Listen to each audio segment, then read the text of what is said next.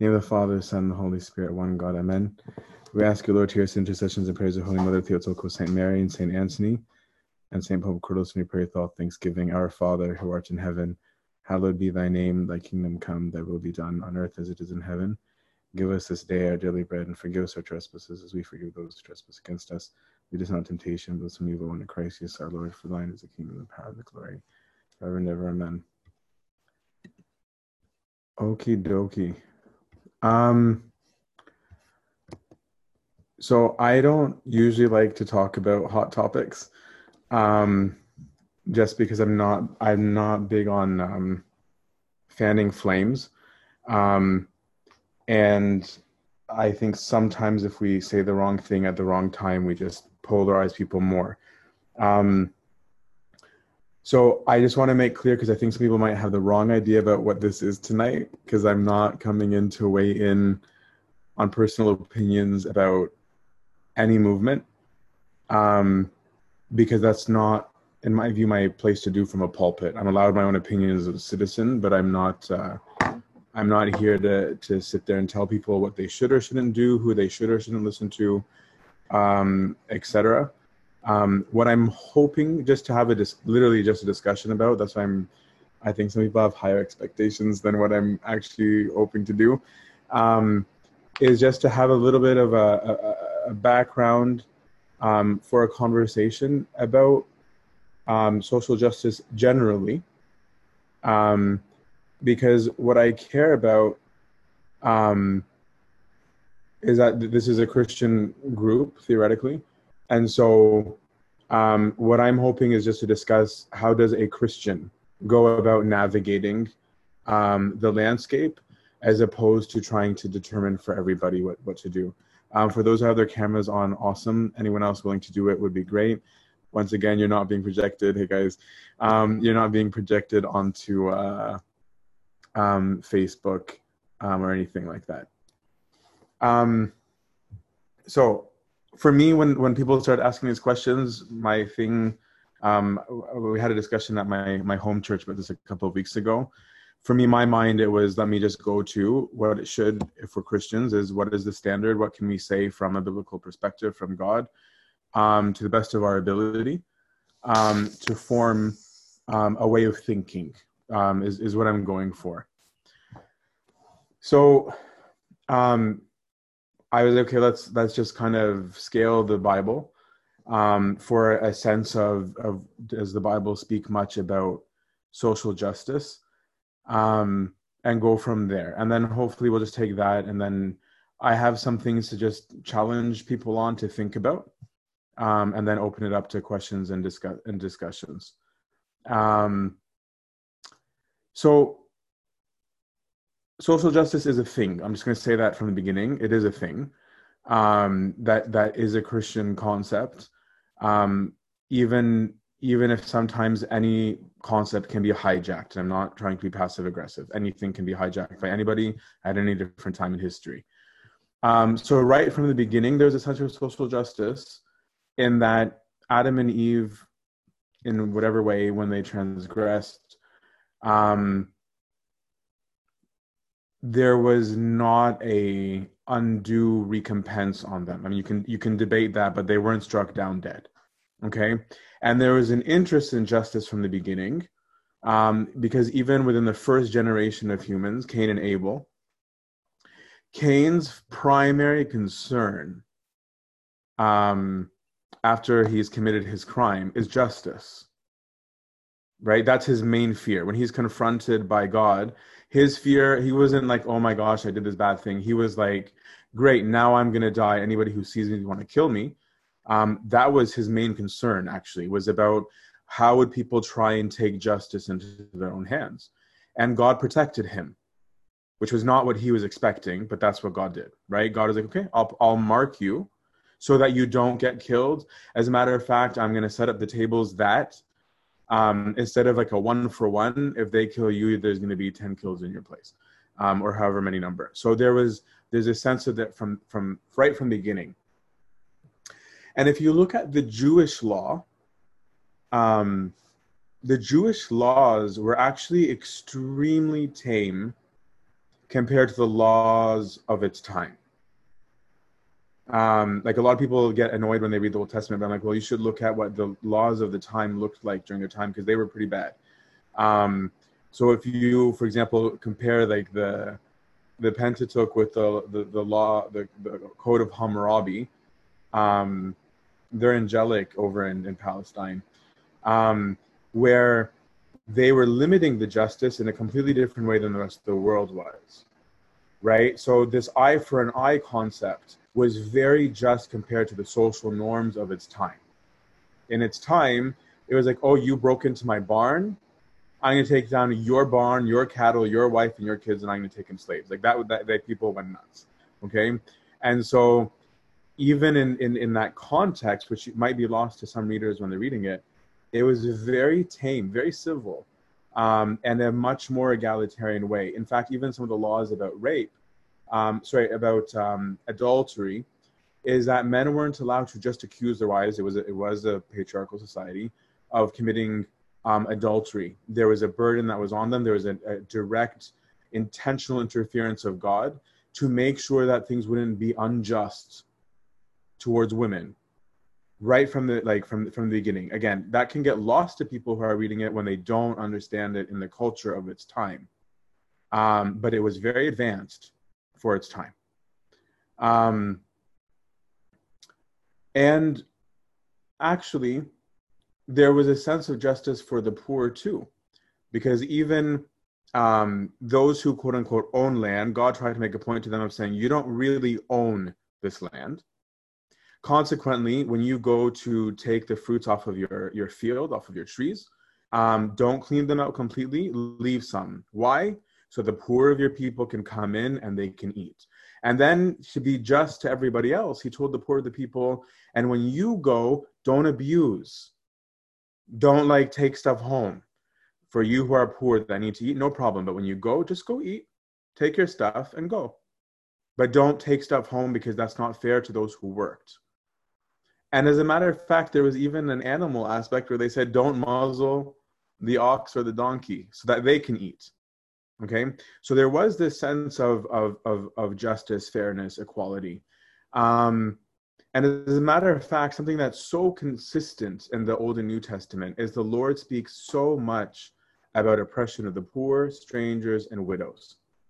And and and what you might not understand specifically about orphans and widows um, is that in in this old Mediterranean um, culture, orphans, um, slaves, women, they had no meaning, they had no identity, unless they were rooted in a man, rooted in a, in, in a family, right? Those of you who hail from Mediterranean cultures, you can relate to this more, I think, than than some Westerners can. Some Westerners can too, but in the sense of family family name, family pride, family honor. These are vestiges of that, um, where you were linked to this family. And so a, a, a, a, widow, if she didn't have a son, so it had a particular social meaning what the Lord is talking about. If she didn't have a son or a brother or somebody, she would actually be um, a real victim of society. She wouldn't have a way of making money. She wouldn't have a name. She wouldn't have honor. She wouldn't have all the things that are associated with family. Same thing for an orphan if they're not rooted in somebody. And so the Lord speaks so much about them in particular, and sometimes we don't understand that that's why He's saying it, is because socially there's an identity issue for these people. Okay? And then the strangers, it's interesting that the Lord emphasizes where there's laws about treating the strangers as an equal, and saying, don't treat them the way that you were treated in Egypt. So even to the stranger, there's a sense of, no, you treat them well, treat them with dignity, right? So social justice definitely is, it's a thing. Okay, I want to like get that out right off the bat. Um, because I, this this discussion isn't meant to be about like let's just talk about what social justice is or isn't, but just to, to set up okay what I'm trying to go for is how can a Christian view this concept, right? And then using that, how can we just consider the way to navigate our, our, our current landscape. Um, in the New Testament, there was directives about treating slaves that were actually very revolutionary, um, and men and women. So, for example, um, if you look at the church at Corinth, despite its messed up problems that they had, and they had a lot of problems, Um, you had an ecclesial life in which man, woman, slave free, and slave had a different meaning than it does today, very different meaning than it has today. Um, even socially, a, a, slave could be a teacher, like a slave could could own land. Like there's there's different like it's a different culture than slavery when you think of it in, in terms of civil rights America. It's a very different thing. But they were all in the same society, eating at the same table. Sometimes they were messed up, and St. Paul yells at them for that. When there is an inequality at the table, St. Paul reams them out and says, no, this is not the place for a, a, a change in, in, in, status or differences in status. Um, and so then I was like, okay, well, let's look at were there were there social heroes or social activists um, biblically? And I'm I'm forced to say yes, there were. Okay, um, Daniel in the story of Daniel and and, and Susanna. Um, here's a woman who's being accused of a crime, falsely accused by the hierarchy. Okay, and that by the laws of the land and by the religious laws, there is two witnesses. You need at least two witnesses, right, in Jewish law. So there's two witnesses, both saying she did this thing. These were well reputed men. She was sentenced to death. If Daniel didn't actually stand up for her, she probably would have been killed. Right? So he he he did something. Okay, so that's a very active thing that he did. He protested. Not only did he protest, he actually called the whole people to assembly. Um, for those of you who think that I'm going with this to say, aha, let's all protest, that's not where I'm going. I'm simply saying, let's look at events, let's look at things that happened. Um, he called the people, he literally called the people and said, come gather around, let's do, let's deal real justice. Right. And then they held a trial. They interrogated the two old men. Um, and they reached a, a verdict that of, of innocence for Susanna. But there was also passive um, active, activism. If you look at the three youth in Daniel again, they said we're not going to follow the law of the land, right? The, with whether it was the fasting, um, whether it was the bow down to these new gods, um, wh- whatever it was, they said we're not we're not doing that you can do whatever you want to us, and we're not doing that. Um, and then you see, and this is an example that that I, I was thinking of. I'm a big fan of King David. Um, King David did something very interesting. Um, I don't know if you guys remember this story, but there's an episode where um, they're at war, and two of his guys, like two like I don't know, like MI6, like Mission Impossible caliber guys, um, literally broke through enemy territory, go on this epic mission to bring water to David because he said he was thirsty, and they kill a bunch of guys in that process, and they come back to him with water. David refuses to drink it. He says, I'm not drinking at the expense of someone else's blood. Okay. So there was an act there. So I'm, I'm going through these things to be like, okay, how did, how there, I'm trying to show you guys, not just for justice, but how we go about thinking as Christians, not to just get worked up. Let's, let's go back to our sources and, and, and take a look. Okay.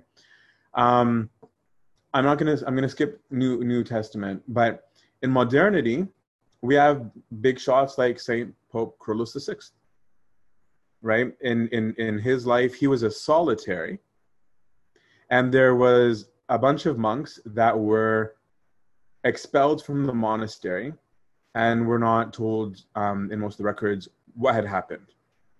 Regardless of whether they were right or wrong, Pope Kyrillos was saying, This is unacceptable that in such a holy time of year, we kick out these elder monks who cannot even care for themselves. So if they are expelled, I am expelled.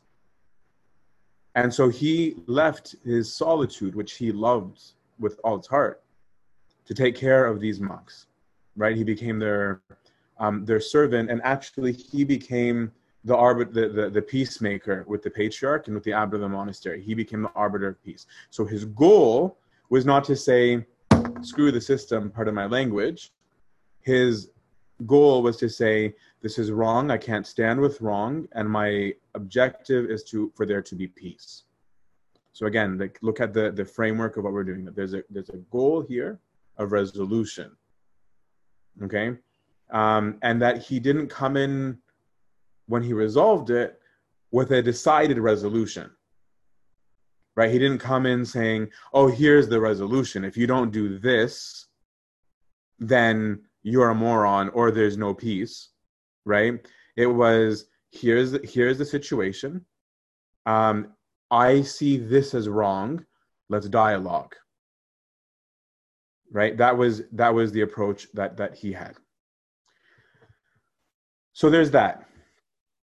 The Bible tells us to look for the rights of others, but not ourselves, which is an important point.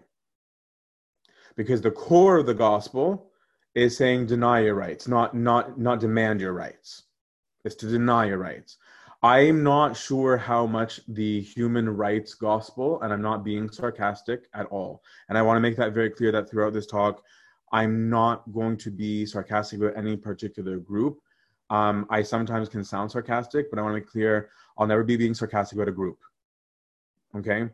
Um, and so um, the, this, the social rights gospel, the human rights gospel, on an individual level, I question, I'm not asserting, I question whether or not that's compatible with Matthew 5 through 7.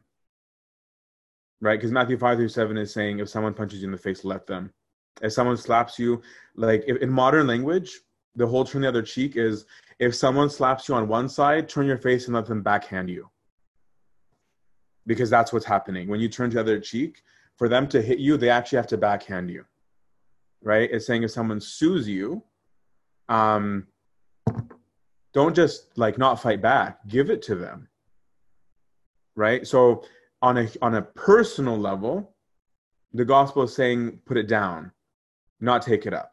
As a matter of fact, when Peter tried to kill or damage or maim for the sake of Christ, Christ's immediate response to him was, Peter, put away your sword. Right? And not just that, he then healed his aggressor. Okay, so if we're going to look at things in a biblical way. So we're seeing these different elements, we're seeing these different kind of things that happen. Um, I'm not going to read you all the verses in the Bible, but I'm going to read you some to make a point that social justice is a thing. Like emphatically, it is a thing. Okay. Um, you shall love the stranger, for you are strangers in the land of Egypt. Deuteronomy. So many of these are Old Testament, by the way. The foreigner who resides with you shall be to you as a citizen among you. That was completely opposite of its time, just so you're very well aware of that. You will love the foreigner as yourself, for you were foreigners and strangers in the land of Egypt. I am the Lord your God. Cursed is anyone who withholds justice from the foreigner, the fatherless, or the widow. Um, learn to do good, seek justice, correct oppression, bring justice to the fatherless, plead the widow's cause. Proverbs, open your, Zechariah, open your mouth, judge righteously, defend the rights of the poor and the needy. Thus says the Lord your God, Micah, render true judgments, show kindness, mercy to one another, do not oppress the widow, the fatherless, the sojourner, the poor. Let none of you devise evil against another, even in your heart. This is Old Testament. Okay? Um, do justice and righteousness. That's from Romans. Rejoice with those who rejoice, weep with those who weep.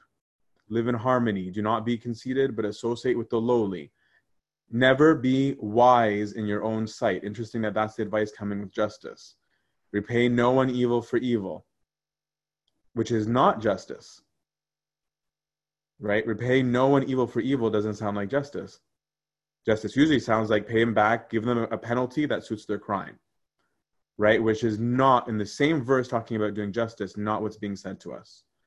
Um, I can go on and on and on, but I am not. There are so many verses.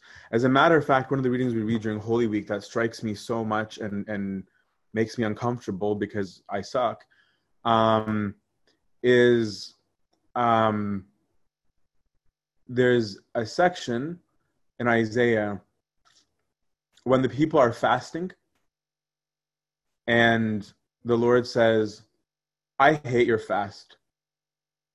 I hate it. I hate your fast. I hate your assembly. I hate your festivals. I, I hate your feasts. I hate all of this. This has nothing to do with me. If you want to fast a good fast, go feed the poor. Right? And as a matter of fact, so many Psalms are saying, For the sighing of the poor, for the crying of the victims, now will I arise, says the Lord. So, all that is to say, and I, uh, like as a background, okay, social justice is a thing. Okay, but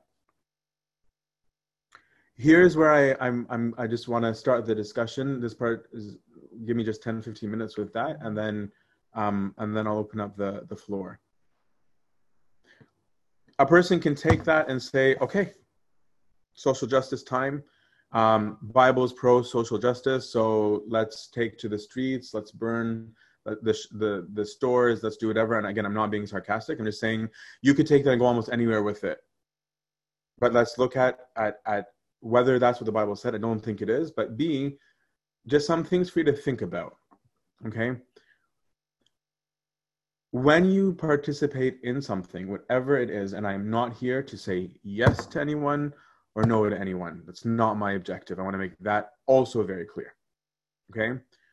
Do you know what you are signing up for?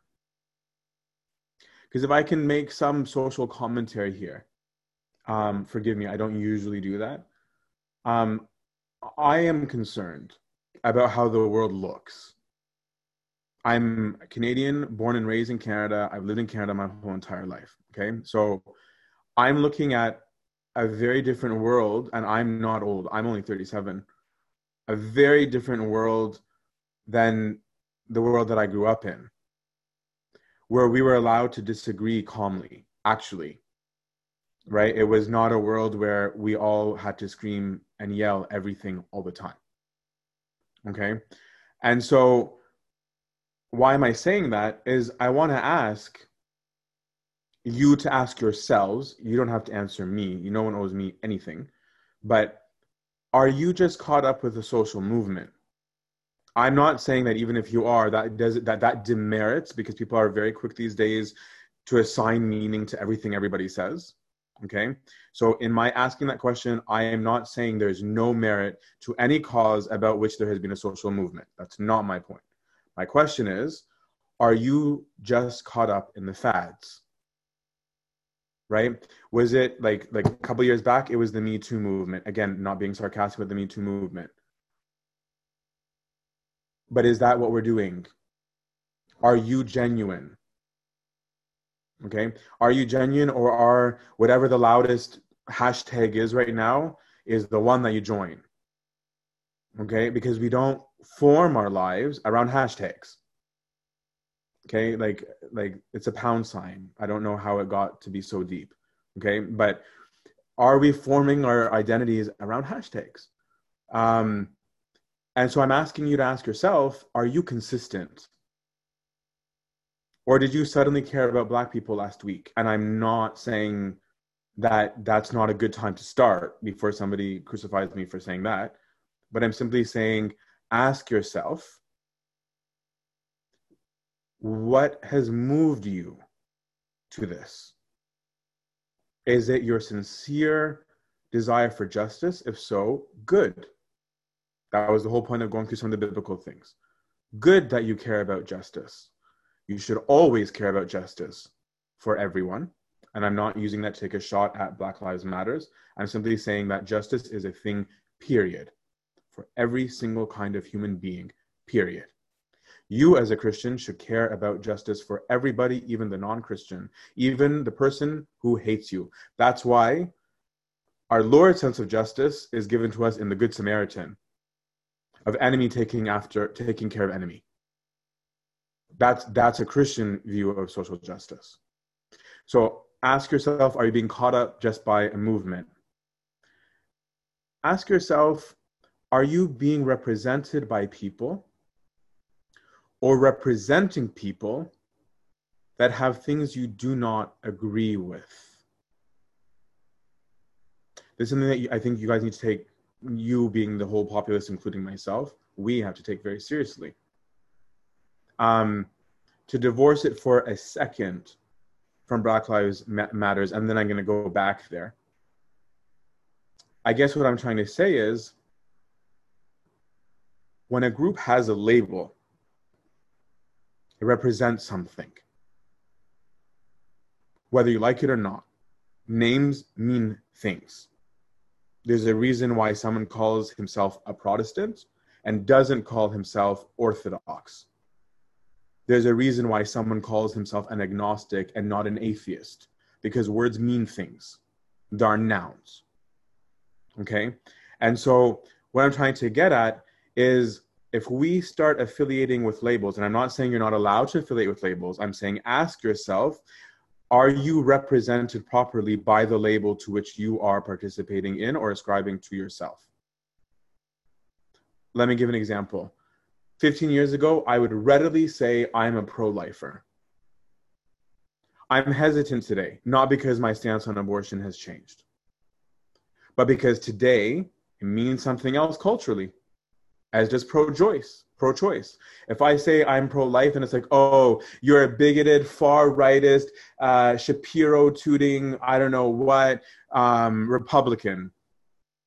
And all I said was, I I don't believe in abortion. That's the immediate thing. And if someone says they're pro life, then it's like, oh, you must be a leftist, huh? Or if you're in the leftist, quote unquote, I'm using them socially, I'm not using them the way I mean them, circle, it's like, yes, of course, you're of the right opinion. Welcome, brother. Welcome, sister. Welcome, pro goodness, pro equality, right? We throw all sorts of labels at everything and they mean things, right? And they meant they're meant to exclude certain people and they're meant to include certain people. So, for example, I watched the movie Lincoln years ago and I loved it. I was one of the most anti-American people growing up. Um, but when I watched Lincoln, I'm like, dang, this is awesome. Sign me up. I would love to be American if this was America. Right? So imagine if I saw that movie. Just I want to use a different analogy right now than Black Lives Matter. But if I use a different analogy, and I look at that, I'm like, wow, America was great. And then here comes a president who says, make America great again. And I'm like, yeah, sign me up. I, I agree. Let's make America great again. Why am I using an example? Because if I were to say that to any American, they might pause and say, no, but MAGA means something else. MAGA means you support this president. It means you support this policy. It means that you're you stand on this with immigration. You stand on this with social rights. You stand on this and this and this and this and this. And it's like, oh no, I just really meant it as make America great again. That's all I want. I think it was great. I don't think it is anymore. I want to make it great again. And you're like, well, then you can't use that slogan. I'm using that as an example to say, well, you need to be consistent.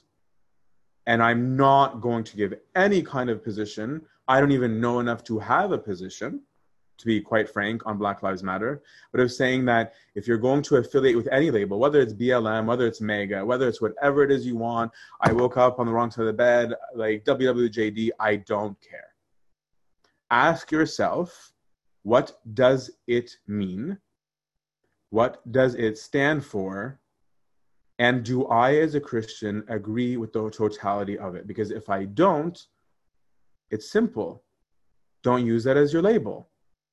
You can still stand for justice without that particular label, right? That's why today I might not say I'm a pro lifer. I, I, I am at heart, okay? But I might not use that. I might just say I'm I am a I am a citizen who doesn't believe in abortion that's that's my stance. You're asking my stance that's my stance. Okay? As an equal citizen in the country to everybody else. So ask yourself about representation. Who are you standing with? Who are you yelling with? Who are you identifying with? What is your hashtag and what does it mean? Um, because we've got to be um, understanding this. I'm not here to tell you which one you should stand with. I'm simply saying when you do know what it means. Do your research right? Imagine like you're you you join some movement and find out it got hijacked. For example, the to give an Egyptian example, when the revolutions were happening, what started off as a real movement of the people got hijacked by 20 different groups. Right? And suddenly it was like, okay, well, which group do I belong to? I was at the same protest as that guy, but I don't believe in that. And every single platform was claiming to be the authentic, true to the revolution platform, even the Salafis. Right? So you've got to be aware, right? I'm not I'm not saying rocket science. I'm just saying we tend to be emotional about these things. and get swept up by feeling like we're supposed to say and do certain things. And I'm just saying, step back and ask the objective question of, should I? Okay. Um, are you consistent? Are you consistent? You know, one of one of the Eastern Orthodox hierarchs went out and joined the protests. And his people called him out on it. And I think rightfully so, not because of my position on the protest. They called him out because they said, You are breaking the law, you are not social distancing, you're doing all of these things for this movement, but you were not willing to do so for Eucharist. Why? It's a fair question. And I'm not criticizing that bishop. If he said no to both or yes to both, I'd be like, no problem. You're consistent. I like consistency. But when you say yes to one and no to the other, then you have to ask why. Okay? You have to question your consistency, right? And so have you been like, oh my gosh, I can't believe that some priest wants to open the church, um, and how dare they? And at the same time being like, yeah, man, I'm on the streets, I don't care, bun this, right? Be consistent. Again, I'm not telling you whether you're right or wrong about church or the protest. I'm simply saying be consistent. Ask yourself that. Are you being consistent? Because maybe you are so moved that you feel the need to. But I'm saying challenge yourself.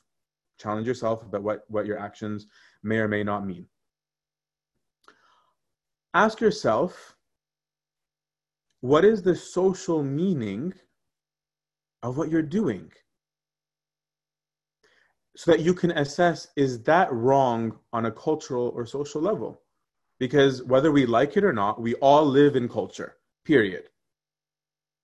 And there are some things that are going to be a subjective right or wrong based on culture.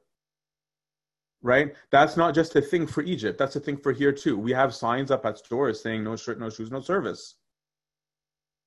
Right? Somebody in a culture where they're always walking around shirtless might think you're so backwards and, and, and dumb. Whereas we're telling them, no, you can't be served here. Right? If somebody were to come in for communion, I'm sorry, in their underwear, I would say there's something culturally wrong about what that person is doing. Unless they were mugged and robbed on their way into the church, then like, dude, put some clothes on. That's that's how our culture works, right? We wear clothes still. We might not eventually, but we still do. Okay, so ask yourself culturally, the thing that you're doing or not doing, what does it mean culturally? right? So because a protest today means something different than it did 100 years. It's, it's not as it's not as revolutionary for one um, but it's also might be socially more acceptable for those who are against it. But ask about your behavior in it. Ask about the things that you're doing. Right? What does what does looting mean? And I'm, again i'm not i'm not trying to discredit a whole movement because people might do something wrong okay i'm not drawing those lines i'm simply saying ask about what your behavior means is there something that you're doing that could be interpreted by a normal, rational member of society. I'm not talking about the deep philosopher who tears apart every single thing you do. I'm talking about, generally speaking, on a status quo level, how do your behaviors get interpreted? Right?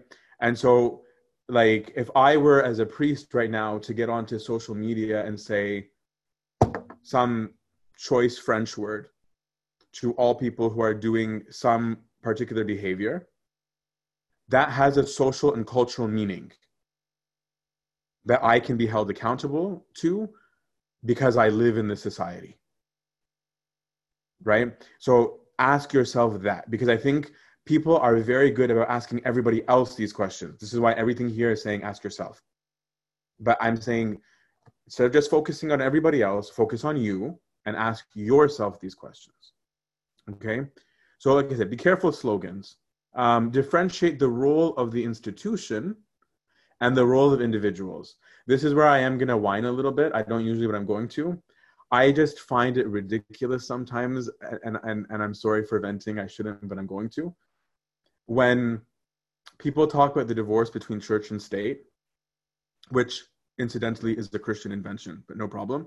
Um, but when everyone's saying, get the church the hell out of here, pardon my French, and then when something like this happens, they're saying, Where's the church speak? And I was like, Now you want us to talk? You've been telling us to shut up for the last 50 years, right? Like, like it's a question of consistency, right? I was saying, well, here you're allowed to speak and here you're not allowed to speak. I'm not going to get into a social commentary of right and wrong and who said what and why this happened and why, like, I get it. There's history, there's politics, yada, yada, yada. No problem. My point is your role as a citizen is different than the role of the institution. And so you do need to ask the question of what is it? Because the institution has to play a particular function and role. And the individual, as a member of society, has to look at what is my role as an individual, as a member of society. It's its own different question. And a question that needs to be asked, I don't have the answer to it, is the recognition that we live in a democracy. Because in the history of civilization, democracy is a little baby. Um, and the claim of democracy is that governments and institutions receive their power not from on high, not by divine right, not by lineage, but by the people. Consequently, the way that, the, that, that civilians interact with government will inherently be different based on that premise, right? And so you have to ask that question what is that rule? Um, and how do I fit into it? Um, I don't have the answer to that because I think we're we kind of make up stuff, but that's whole something different. Some other questions to consider. So those are questions to consider about your participation. Okay. I want to ask some questions that are more about your internal disposition and then and then open it up. I don't know that we ask ourselves in this social climate do you have to talk about everything? Because I feel that that's what's being um, promoted. That that we must speak about everything. I'm not answering that. I'm, I'm asking that. Do we? I look at the Lord and I don't see that He did that. Right? Our Lord didn't come and be like, down with Rome. Jesus is Jesus is in the house. He didn't. Right? Um, he didn't when they said, "Oh, what about these taxes?" and the Roman taxes were viewed as oppressive. He said, "Yeah, pay it. What's the problem? Just pay your taxes." Right? And so I'm I'm not saying therefore because everybody's going to be quick to be like, "Aha, so you're saying this." No, I'm not saying anything. I'm saying do we need to speak all the time? I don't think so. Okay? Um ask what you're saying what is your saying, your act of saying, doing? Is it effective? Objectively, not just in your personal opinion. Is it objectively, is it effective? Does it unite people? Because the, the, the objective of social justice biblically was, was unity and love. So is your method of pursuit or speaking about social justice does it unite people or does it further divide and polarize? Because if so, then is what you're doing really holy? And is what you're doing really even forget religion for a second? Is it even constructive? Right? If all you're doing is, is, is creating more islands of people, then, then you need to ask that question.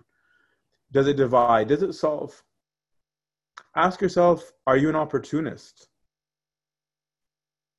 Is this your chance to just hijack a movement for your own personal aims, whatever they are. Whatever they are, because there are so many different ways any of us could do that easily, right? There's a reason why I intentionally didn't speak for a long time, and I'm still not even weighing in, to be honest with you. I'm not weighing in. I don't want to hijack. I don't want to be an opportunist either. Like, oh, here's my chance to tell them this. No, I don't care. I'm not here to control anybody. It's not my job right? You have free will. I, I, I have no desire to, to, to trample on anyone's free will. God doesn't, I'm not. Okay? But are you an opportunist? You should ask yourself that. Are you criticizing others? And this is where I, I, I, I see a big issue. Are you sitting from your proverbial chair or throne and pointing at everybody? I look at that person, that person, that person, that person, that person.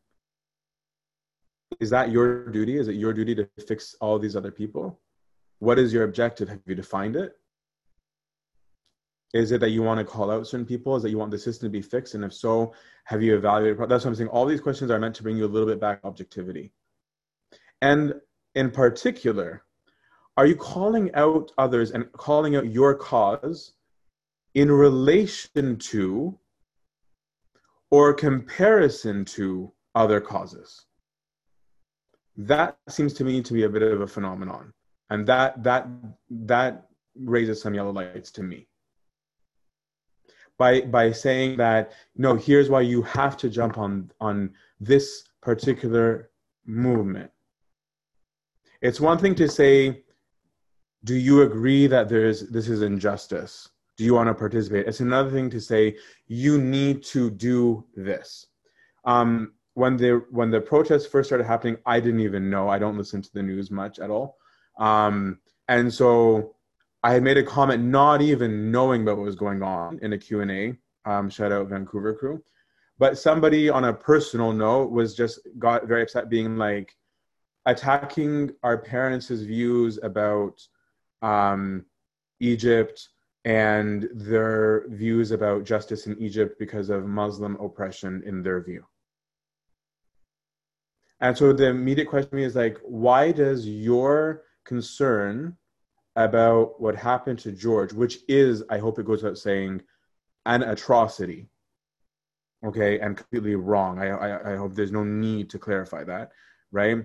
But why does that have to be at the expense of what your parents believe in too? You didn't get a failed exam because of your name.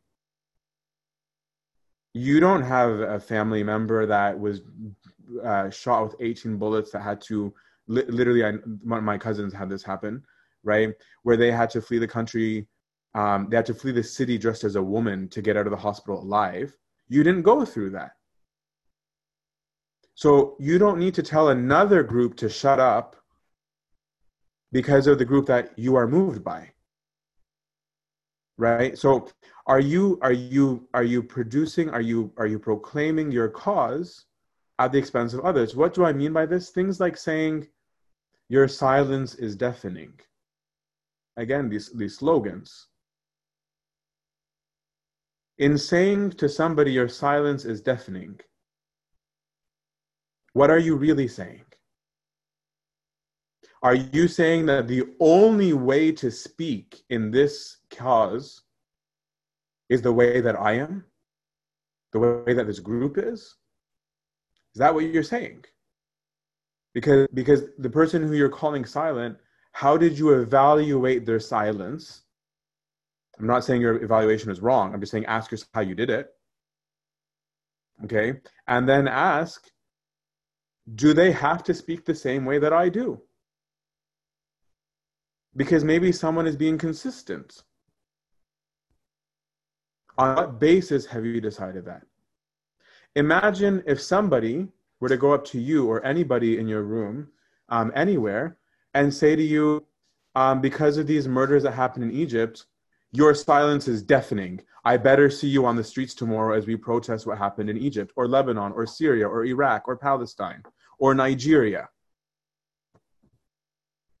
Would you feel that the only way to pursue justice has to be in your joining people in a particular way? I'm not saying that that's a wrong way to participate. I'm saying, is that the only objectively? And if so, then then should we speak that way? Imagine if someone told you they are praying for you and you said to them, Your prayers aren't good enough, give me your money right now. What I need is money. If you care about my poverty, Give me money right now. Or somebody said, I am really sad. My mother is dying. And then the person says, Oh, well, if you care, then you better be with me at the hospital for the next week while I'm there day and night. Would it be fair to say that, oh, well, you didn't? Well, then your, your silence is deafening. They were just words. Or would you allow the person to find a way to express care in different ways? Someone might cook, someone might visit, someone might pick up kids, Someone might actually have some kind of circumstances that prevent them from doing the thing that you want them to do legitimately. But when we yell things like that, we are we are prosecuting and condemning in one go, which is not the gospel. And that is not just judgment. Right? And social justice has to be in all ways. Right? It's not just for one. We should be concerned about everybody. I'm not saying uh, like there's there's been all these ridiculous like fights about when someone says, well, everyone's lives matter, and then someone will be like, oh, but this, but oh, but that, and everyone just starts screaming and yelling, whatever. Okay? I don't care what you want to yell and scream about. The question is, how are you forming those things, and are you just yelling and screaming? There's a famous um, Canadian author. Um, this might date me. I know some people in this room will probably know what I'm talking about. Margaret Atwood. Um, and uh, for those of you, she uh, you guys might have seen. I know there's this TV series now that did very well. It got nominated for a bunch of awards. The Handmaid's Tale. Um, I don't know if you guys have heard of it. She wrote that. Um, Margaret Atwood wrote a really good column. Um, BC seems to be the spotlight today.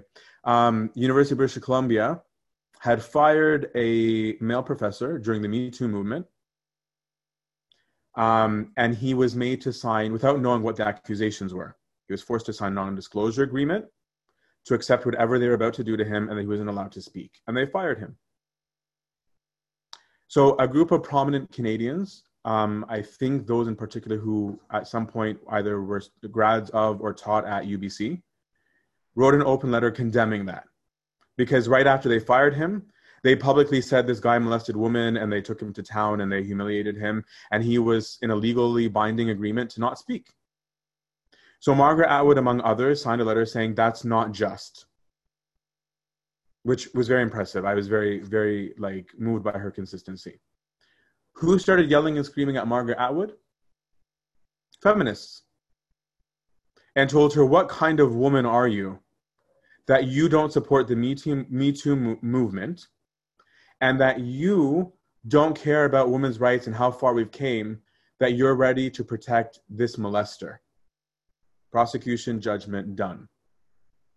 And Margaret Atwood wrote a column for the for the newspaper that was awesome. I think it was the Globe, um, saying it was called "Am I a Bad Feminist?" Because I believe in justice. Because if anybody else had done this, we would have called them out on it. But apparently, if it's done in the name of Me Too movement, that's okay. I was very, very, very, very impressed by it.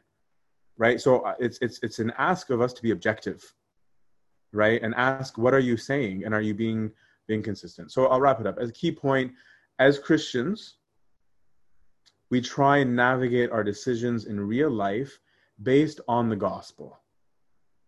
If we're Christians, okay? Not on emotions and social triggers. You're to have those, but it's just not how you're regulated. Okay, we're all to have emotions. We're all to have triggers. I, I certainly have them. Okay, your identity is not BLM. It's not pro-life. It's not pro-choice. It's not LGBTQ plus. It is not Egypt, USA, Canada, Sudan. These are all social constructs. Your identity is in the image and likeness of God. Make sure that all things conform to that first. That is where we where we start. That is where we end. Okay that is that is the standard um, and so to me my closing line is what i say to almost everybody. Be yourself. Don't sin. Whatever your personality is no problem. Go with it. Just don't do wrong.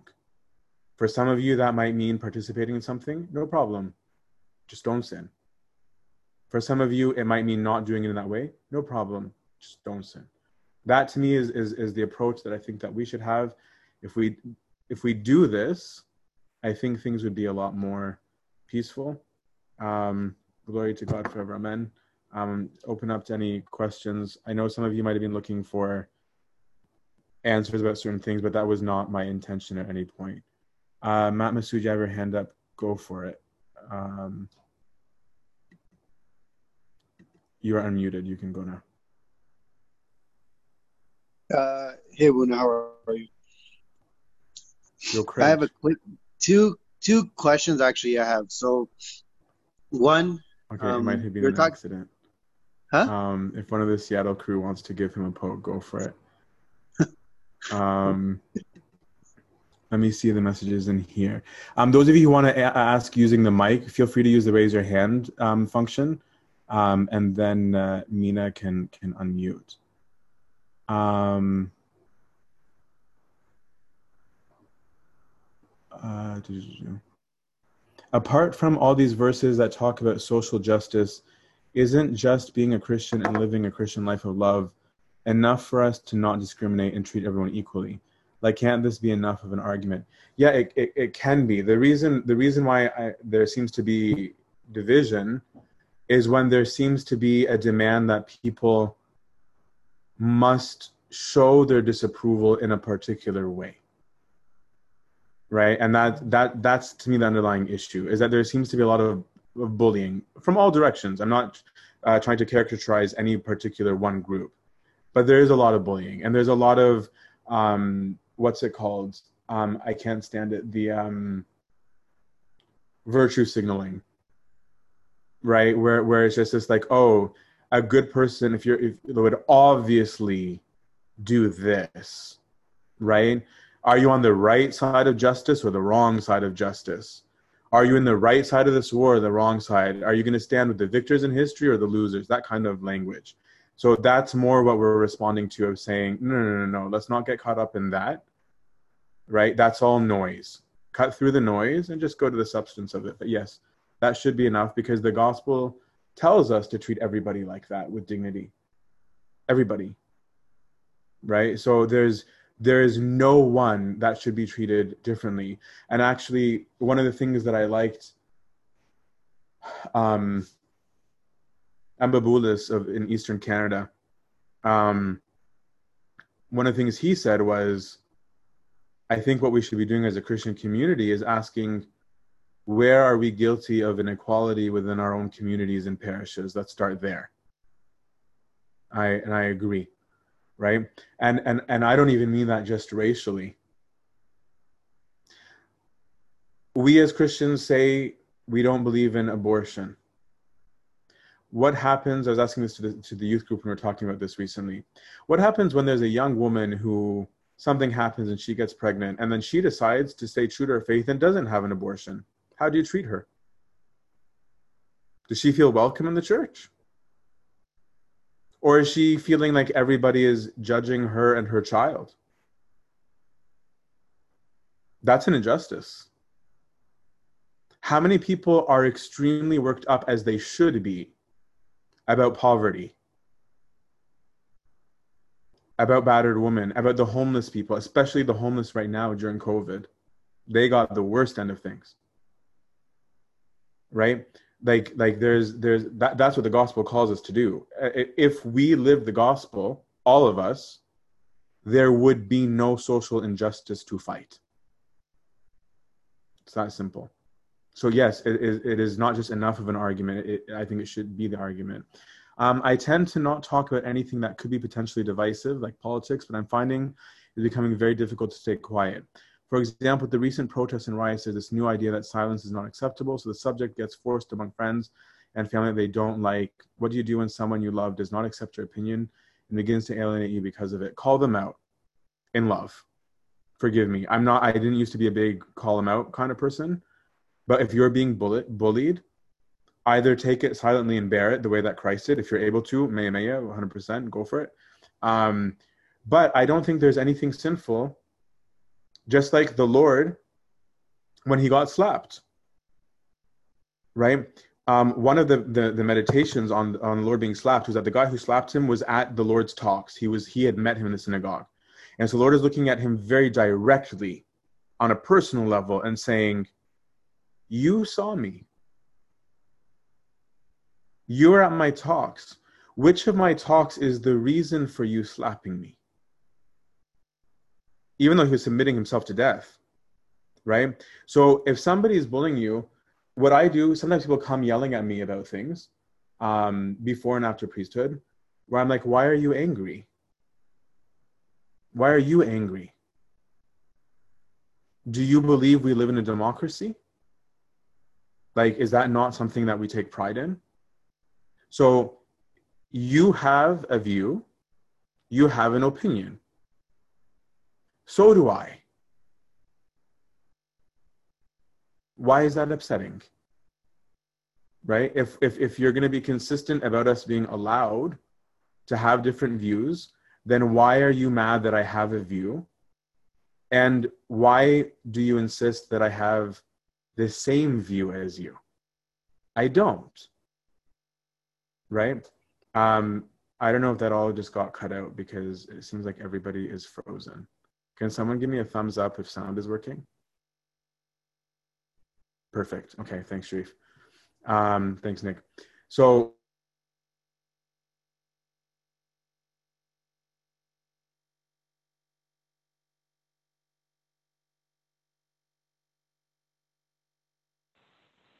You're a bit frozen, Abuna.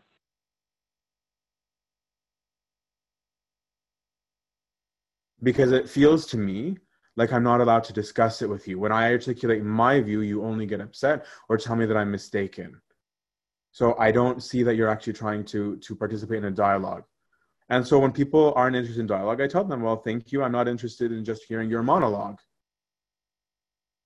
If you're if you're interested in dialogue, me too. But if you're just wanting to tell me what you think, I'm actually not interested. I didn't ask you. You came to me. So if you're going to ask me something, go for it. Um, Sh- Sharif, go for it. You have your hand up. Hold on, let me unmute you. Sorry. Hi, Abuna. So I guess the, the question, you know, when we look at, for example, the end of chapter one in James, Mm-hmm. and he defines true religion, right? After talking about, you know, faith without works is dead. Yeah.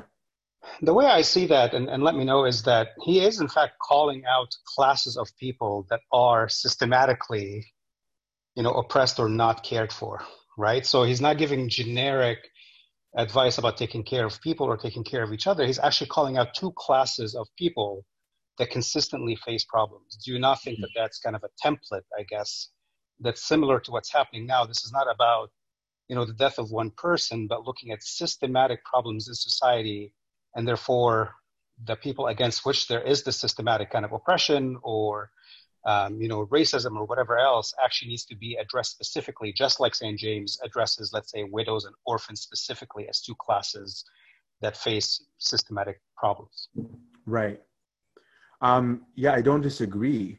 Right. My point is not actually to say um, there's injustice, whatever, move on. I'm saying the opposite. I'm like the premise was saying no. The Bible clearly calls us to to social justice. Um, what I'm what I'm critiquing or questioning or, or, or provoking is saying, how do we go about doing that? Because St. James, yes, is talking about different things, and there is there are systemic issues, and I do think part of the job of the institution, which has been silenced, that's why I was calling that out. The church institution has been silenced, was actually one of the roles of the church was to call out injustice in society. I know and I understand that sometimes the church became guilty of injustice herself. Where, okay, but um, but to say that there are many injustices, and that's not a however. I'm saying that there are so many injustices, and we should be worked about all of them. Some people will naturally tend to one cause over another, and I'm trying to say that's okay. Right? So let me be real. I wasn't as worked up about the deaths of um, those in in Iraq at the beginning. I was sad, like when ISIL was there, but it didn't hit me the way the 21 martyrs of Libya did because they were my own. And it's not because I didn't care at all about others that there's just there was a, a particular personal link that happened there, right? So I'm saying yes to what you're saying. I, I'm saying that the Bible, more importantly, not me, is saying yes, we need to do stuff. That was the whole first section on purpose, but simply that I don't have to pit my cause against all other causes. And that when I join a cause, I should try and be objective about my methodology in so doing. That's, that's all I'm trying to get at. But I, I agree with you. Um, the challenge I find in adopting the gospel approach, can I just get another thumbs up if it's still working? On my end, it just keeps going in and out, and I can't tell. Perfect. Okay. Um, the challenge I find in adopting the gospel approach of meekness is that while I'm prepared to accept this as a Christian, I struggle to accept this for persecution that has nothing to do with faith, e.g., skin color. How do I reconcile this fractured way of thinking? Um, let me make sure I understand this first. Um, meekness is not necessarily in contest here. Because speaking the truth in love doesn't mean that I'm not meek. Meek is more about an interior disposition of the self. And actually, meekness is very appropriate here. Because I can speak up for injustice, um, but am I arrogant in it? Am I self seeking in it? Is there a loudness about me in my speaking? Note that I'm not saying the loudness itself, I'm saying the loudness about me. That's where meekness is a question mark. And my approach to um, dialogue, my approach to disagreement and discord, which are healthy, can be done meekly or non meekly. So I don't think it's one or the other, actually. It's a matter of can I approach all of these things being meek. I hope that I understood you right. Um, if not, um, shoot me a follow up. Um, um, I agree that adopting a certain label often communicates a clear message to the world. However, I worry that the social stigma being a leftist, postmodern, anarchist, etc., within Christian circles may discourage members of our community from showing solidarity with those affected by racial discrimination and limit us from wanting to learn more about BLM and the historical legacies of racism. If members of our community are to become engaged in advocacy and social justice and are ostracized for it, isn't that more in alignment with the gospel message rather than staying ambivalent about passing social issues out of self preservation and not wanting to not be ostracized from the church? Very well articulated. Um, yes and no. Um, and that's why I'm, I wasn't, what I was saying is just be careful of the labels, right? I didn't say all labels are wrong. I'm saying be careful, be cautious, um, and do it. And I also was saying that all the sides right now are guilty of yelling and screaming, not just one. Right? So I'm not even trying to say, here's the bad group and here's the good group. I'm not participating in the polarization that I'm calling out. Right? I'm actually intentionally not doing that. Um, what I am saying is that you've got to also be careful um, in writing this. I know you're not doing that, but you've got to be careful too that you're also not dismissing every point of the other side of saying, oh, they must fall into this category. I'm saying be careful of categories. Instead of using categories, go to the core of the issue because then, and you're clearly extremely articulate. I actually remember you from one of the conventions. Nice to see you. But um, if you have the gift of being articulate, which clearly you do, then articulate the issue I'll give you an example, not BLM. Okay, theosis, hot topic in the church today. Okay, theosis, that's why I'm excited about this Corinthians Bible study because it's so relevant to, to us today. Theosis means different things to different groups of people. For some people, it means that you became God in a very wrong way, uh, theolo- the- theologically wrong way um, from a Christian perspective. For others, it means being the image and likeness of God, totally acceptable. It has different meanings.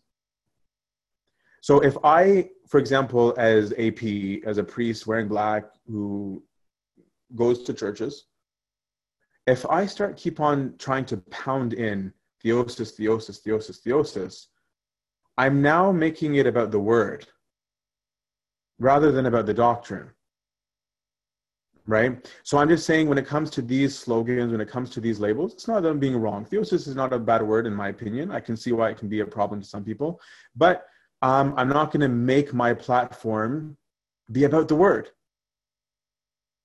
Instead, it's like, okay, whether you, so if somebody comes up to you being like, oh, Black Lives Matters this, and, and they go on their rant against Black Lives Matters, then it might be good to, to be able to say, okay, you know what, maybe I can understand your reservation about a title. Maybe you've made these important points if they've said something that you think of value. And I hope you can see something of value. And then then you have the you now you're dialoguing, right? Of being like, I guess what I'm I'm worried about you losing sight of is here's a people who are oppressed. Here are people whose reality looks like this and this and this. This is their history in this country. This is their history in the civilization. And so maybe this has alerted us to what that looks like in a most dramatically, horrifyingly disgusting way. And then ask them, are you saying that you're okay with a systematic persecution? Now you can actually have a conversation. Because I highly doubt the person like, yeah, go for it. I love it. Persecute black people. If they do, there's something seriously wrong, objectively. Okay? But if they don't, then the question can be like, okay, so then what's your way to participate? For me, my way to participate has been this. That's why I'm participating in this personally. Um, do, can you see what ways you can? And that person like, wow, I never thought about that. Right? Where you can be like, yeah, like I didn't realize that maybe I am a little bit racist maybe i am this or maybe what i can do and then now you've got them moving towards something positive but when we emphasize the label we unfortunately because of the way that we're functioning we're highlighting division and i think we're, we're polarizing a little bit more by doing that and so if you can keep it objective i think that'd be more helpful i don't disagree with what you're saying just saying that the approach, it's all in the approach, I think. Um, Matt, I didn't hear you. Um, if you want to uh, go again, let me unmute you, uh, Craig. Just real quick, Abuna. So your your video is a bit choppy. Uh, we can hear you well, but your video is just uh, kind of in and out. Sorry, I tried switching to the better network and it did not work. My bad. Okay, but we hear you. We hear you perfect. So you. Okay, perfect. Thanks a lot. Okay, can can you hear me now? Yes, go for it. Craig. All right. Cool, cool. So I have a couple questions. The first one is in the when you were talking about saying things that shouldn't polarize people and that we should be kind of careful in a sense of how we say things. I, I especially like on maybe like more social issues. I think of someone like Saint Saint Basil who kind of did kind of call people out, especially on social issues concerning the poor and the sick. And I'm I guess my question is is are we are we are you saying it so that we don't offend people or are you saying it because when we call people out like i guess the question is shouldn't we stand up for something if we actually see an injustice right? And it will cause a polarization because not all people like you said even like with the poor or the sick we really get worked up when we see that. And then we saw for example like st basil will call emperors right? Because they're like well you don't really care about the poor and the sick you know or st john chrysostom or something. Not saying that I that we are those saints or anything, but like sometimes we need to say something and it may be polarizing because we're saying something that is speaking against an injustice and not everyone is seeing it as an injustice. So what do you think about when we speak like about something in that context? Yeah, anyone who knows me knows that I'm not afraid of, of polarization where necessary. What I'm saying is let the cause of division be truth, not your tone, not your behavior, not rudeness. And that's why I'm saying make sure you're right when you speak. Right? And so it's about also speaking in the right way. Right? Our Lord didn't walk into the like walk by people and be like, morons, they don't get it. And he would have been right objectively. We were as humanity actually moronic he didn't right and so it's about speaking the truth in love never ever are we going to say deny the truth and nor am i saying don't speak about justice because it's polarizing i'm saying don't offend in the wrong way if somebody's offended by truth that's not you that's the truth. It's the truth. St john chrysostom i'm sorry he messed up. He messed up and he paid for it dearly. Because he used the pulpit to attack a person. And that didn't do well for him. And it wasn't because he was right.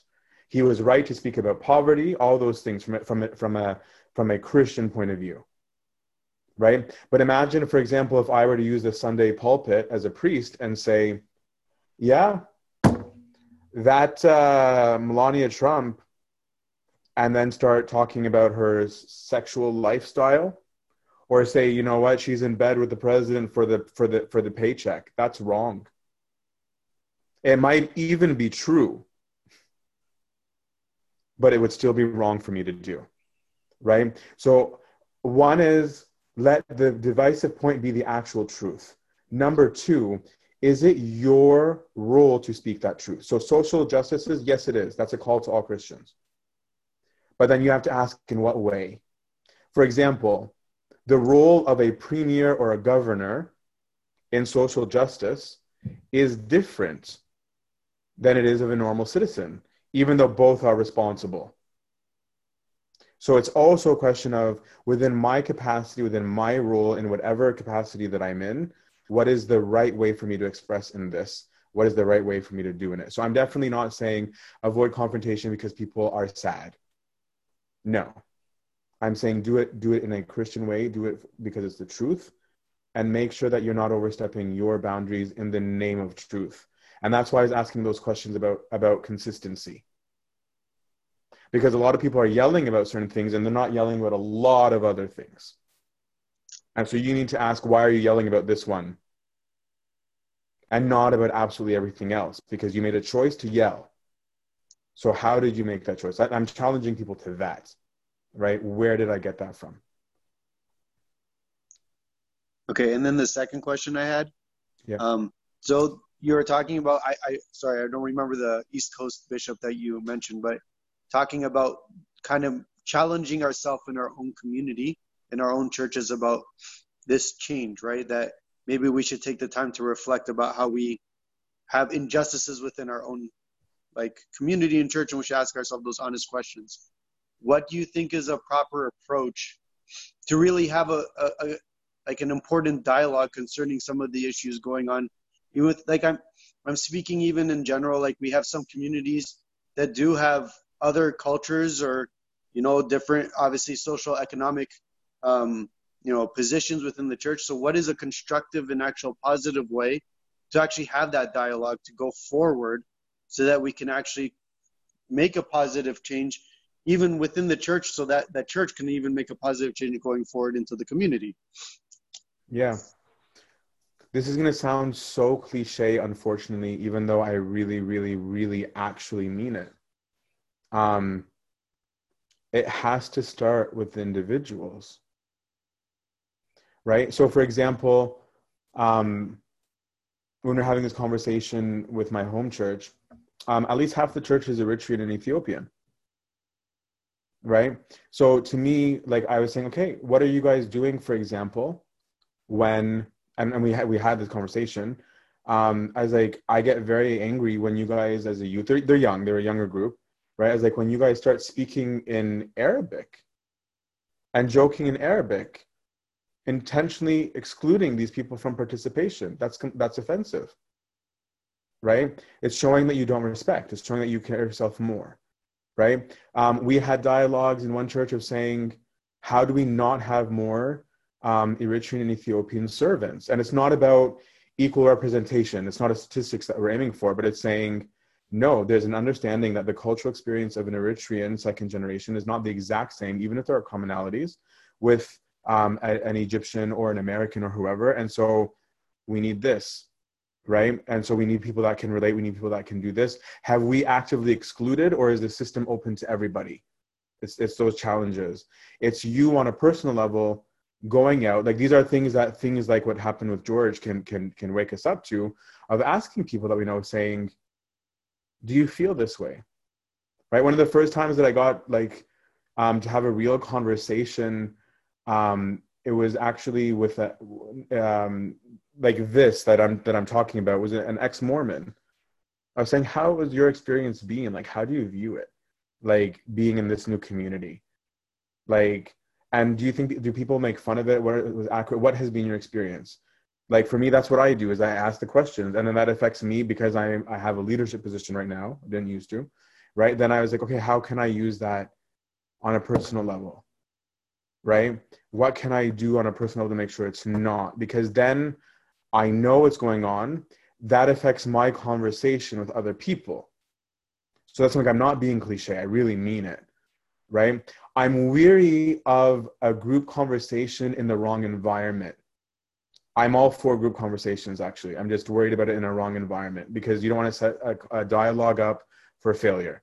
For example, I would love for there to be a real, genuine, honest conversation between the Egyptians, the Sudanese, the Eritreans, the Ethiopians, the the Americans, the Canadians about what is your experience in a multi-ethnic community that is dominated usually by one ethnicity. What does it look like? Let, let's understand each other. I think that would be a great dialogue to have. I know that done in the wrong place, it could it could have zero fruit and zero productivity. So it does need some discretion.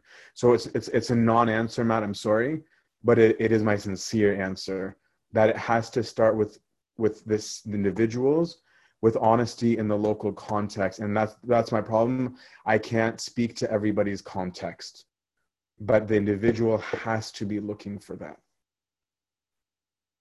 if you have a way to brainstorm with your local community awesome.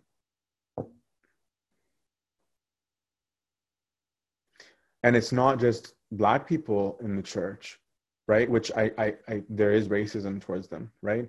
But we we have asians we have white people right? My sister my sister is married to a white as white can be canadian right? And brett would tell me things that i had no idea anybody could experience where he'd be like some uncle said this to me and i was in shock. I'm like you must not have understood him. He's like no i understood him. It was english. And i was like oh that's bad. Right? So it's it's it's us all individually waking up to it. Sorry matt that it's not more helpful than that. Um, can you explain what separation of church and state is? Um, i don't know that i know what it means anymore because everybody seems to mean something different than each other um, the separation of church and state i mean arguably athanasius made an argument for it in the fourth century but um, when the Protestants and the Catholics were forced to live in the same countries and things were going ballistic, they were the ones who said, then let's agree to divorce the state from the church so that the church doesn't have any ruling imposition on policy and practice.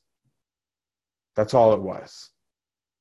It was not to say that no one in the state is allowed to be religious. That is not what it used to mean.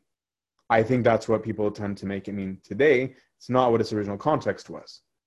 And so a secular state includes religious voices, especially, especially if you live in a democracy. Democracy says that we're just asking your opinion. We don't care what it was based on. You can say, I'm voting for this because my tree spoke to me.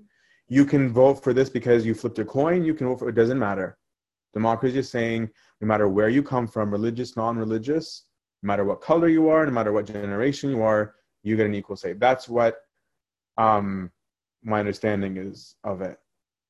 Um, I'm not baptized yet, and truthfully, I'm coming back to faith in Christ after having been agnostic for a long while.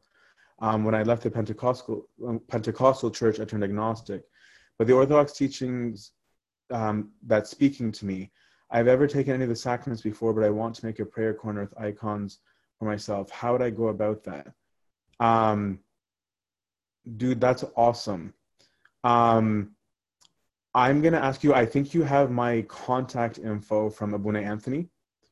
Um uh shoot me an email. Um shoot me an email and i'll and i'll and i'll send you some stuff.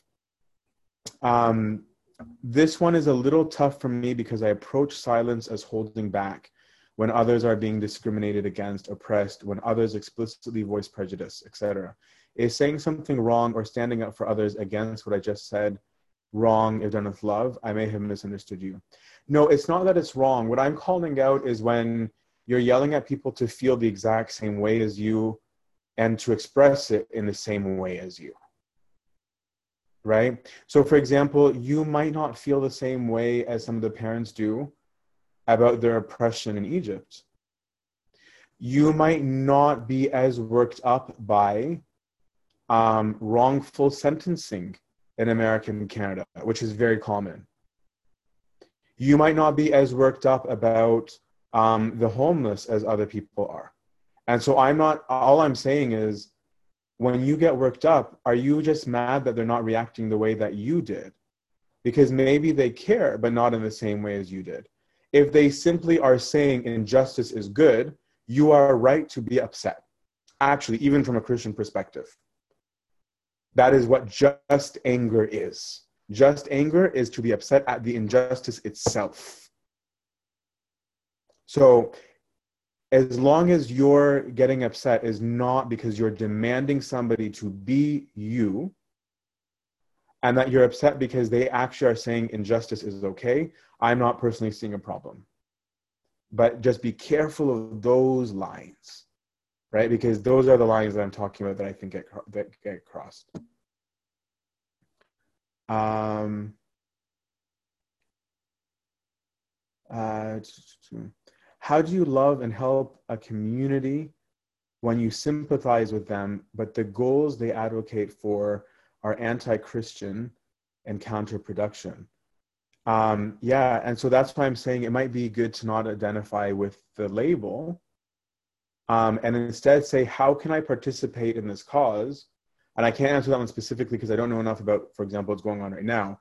But I'm saying, okay, how can I become a member of the cause in a way that doesn't identify with a group that I don't? Right? That that would be the way to get to get creative. Um, example, starting as an example, Black Lives Matter, the official organization, says the following on their website. We disrupt the Western prescribed nuclear family structure, and we foster a queer affirming network. When we gather, we do so with the intention of freeing ourselves from the tight grip of heteronormative thinking. I didn't even know that, right? So there. And I wasn't even attacking any particular group. I believe these ideals cause more and more Black youth to be born outside of marriage and to grow up without fathers which results in more poverty and crime, perpetuating the cycle. You can apply this to LGBTQ plus community as well. How can you help when their goals are opposed to Christian values? Um, so one is to simply say that's that's what the whole point. Um, and I'm not being um, I'm not taking shots of the talk was about was to say step back and ask what does the gospel say right so to to do to defend someone god did not say to become just to the stranger, become a stranger. Christ didn't say to defend and liberate sinners, which he did. Let me be a sinner. He did not do those things. So the question is, what does the gospel say? What does Christ say? He does not say become it. So I don't have to defend to defend Black Lives Matter of the cause of social injustice, I don't have to identify as Black Lives Matter. As a matter of fact, reading their statement, regardless of this person's commentary on it, reading their statement alone, I disagree. So I can agree that there is a problem with how Black people are treated 100%. I, I can agree with that. So I don't have to defend this particular cause of Black Lives Matter. But what the question to me is why is Black Lives Matter the name of justice? as opposed to a name among many of people seeking justice. Because this will open a whole other kind of worms that I'm not going to touch right now, which is to me the obvious issue of if you don't believe in an absolute truth, how do you get to call it wrong? How do you get to call it unjust? All of these suggest that you have a concept of what justice is, what goodness is, which requires a noun. So to me, it would be saying what I was talking about throughout the talk of saying, what are cultural ways that we can use to voice our disagreement at a situation and use those? Use those. Use those. Just don't do wrong. Be yourself. Don't sin. If something's wrong then don't use that that label. Um, how if we should be do we facilitate these conversations with our sunday school kids for example i personally don't know enough to have an opinion i don't want to i don't want to not address it that's great actually that's a very good place to start um, ask your kids what their experience is right I don't like the church jumping in and, and, and free riding, but it would be a good place. But the church has to be involved in current events because we live in the current world, right? So it might be worth asking the kids, how do you feel about everything that's going on, right? If there are any kids in the class, have you ever felt discriminated against on any level, on any level, right? Do you know anybody who has been? Do you know people who are bullied? Have you ever bullied? have those conversations and say, okay, this is a, you know what, maybe it took a tragedy to open our eyes to become more alert, but how are we all? There's somebody, I won't say his name because he might, he might be in the room. Um, somebody here really struck me here in Ottawa. Um, he, he, he was writing about, about, about the murder of, of George Floyd at the beginning. And he was like, all I can see is knee and neck this next part is what shocked me. He goes, I identify with the knee because I've bullied, I've oppressed. There are people who have wanted my attention. There are people who wanted to talk to me. There are people who were looking for care and I rejected them. Right? So it's a good way to use it as a teaching. Um, I'm going to go for um, 10 minutes more because we started late and then I'm to um, uh, call it a night. And thank, thank you guys for those who have held on. And I hope I haven't bored you out of your wits. Um, oh, a lot of these are telling me about the sound. My bad. Um, also, studies have shown. Oh, so this is a fault from the from the last thing. Uh, that even among various families with the same socioeconomic status, a father in the household is still hugely impactful, which shouldn't be a surprise to us as Christians. Yeah, I'm not going to get into the nitty gritty of where they're right and where they're wrong. Um, and I, I, know that's not where you're going with it. I just don't want to go that way because I don't want to act like I agree or disagree with a particular thing. I want to, I intentionally want to keep this more general to say, be careful with the labels. Like what you're saying is, is, is showing that, that they have stances, regardless what the stances are. We have to evaluate, am I in agreement with the stances? Because if not, I'm not, right? If I were to say that I don't like that Muslims are oppressed, if they're being oppressed, I don't need to go dress as a Muslim. If, if the crescent is a sign of being a Muslim, to show my support for Muslims who are oppressed, I just want to change it away from Black Lives Matter for a second. I don't have to wear a crescent because that means something. Or I can't say the Shahada, proclaim there is no God but God and Muhammad is his prophet. That's creedal to them in the same way that I don't expect somebody who wants to support me, let's say there was a vigil for 21 martyrs of Libya, I do not think it's appropriate for non Christians to recite the creed. That's not their way of showing solidarity with me. Right? And their way of showing solidarity with me is not to say, I am Coptic Orthodox. No, you're not. You're either Coptic Orthodox or you're not right so that's what i'm saying it's it's keep it objective keep it objective and everybody will be calmer all of us will be cal- calmer um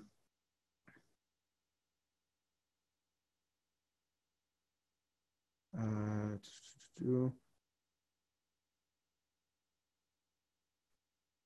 um actually that was um the last of the oh here's here's the clarification sorry um uh, quick clarification my question. I'm not asking should I stand up for them, um, even when their values are Christianity. I'm asking how do I help without getting run out of town for believing the solution is the opposite of what they of what they want.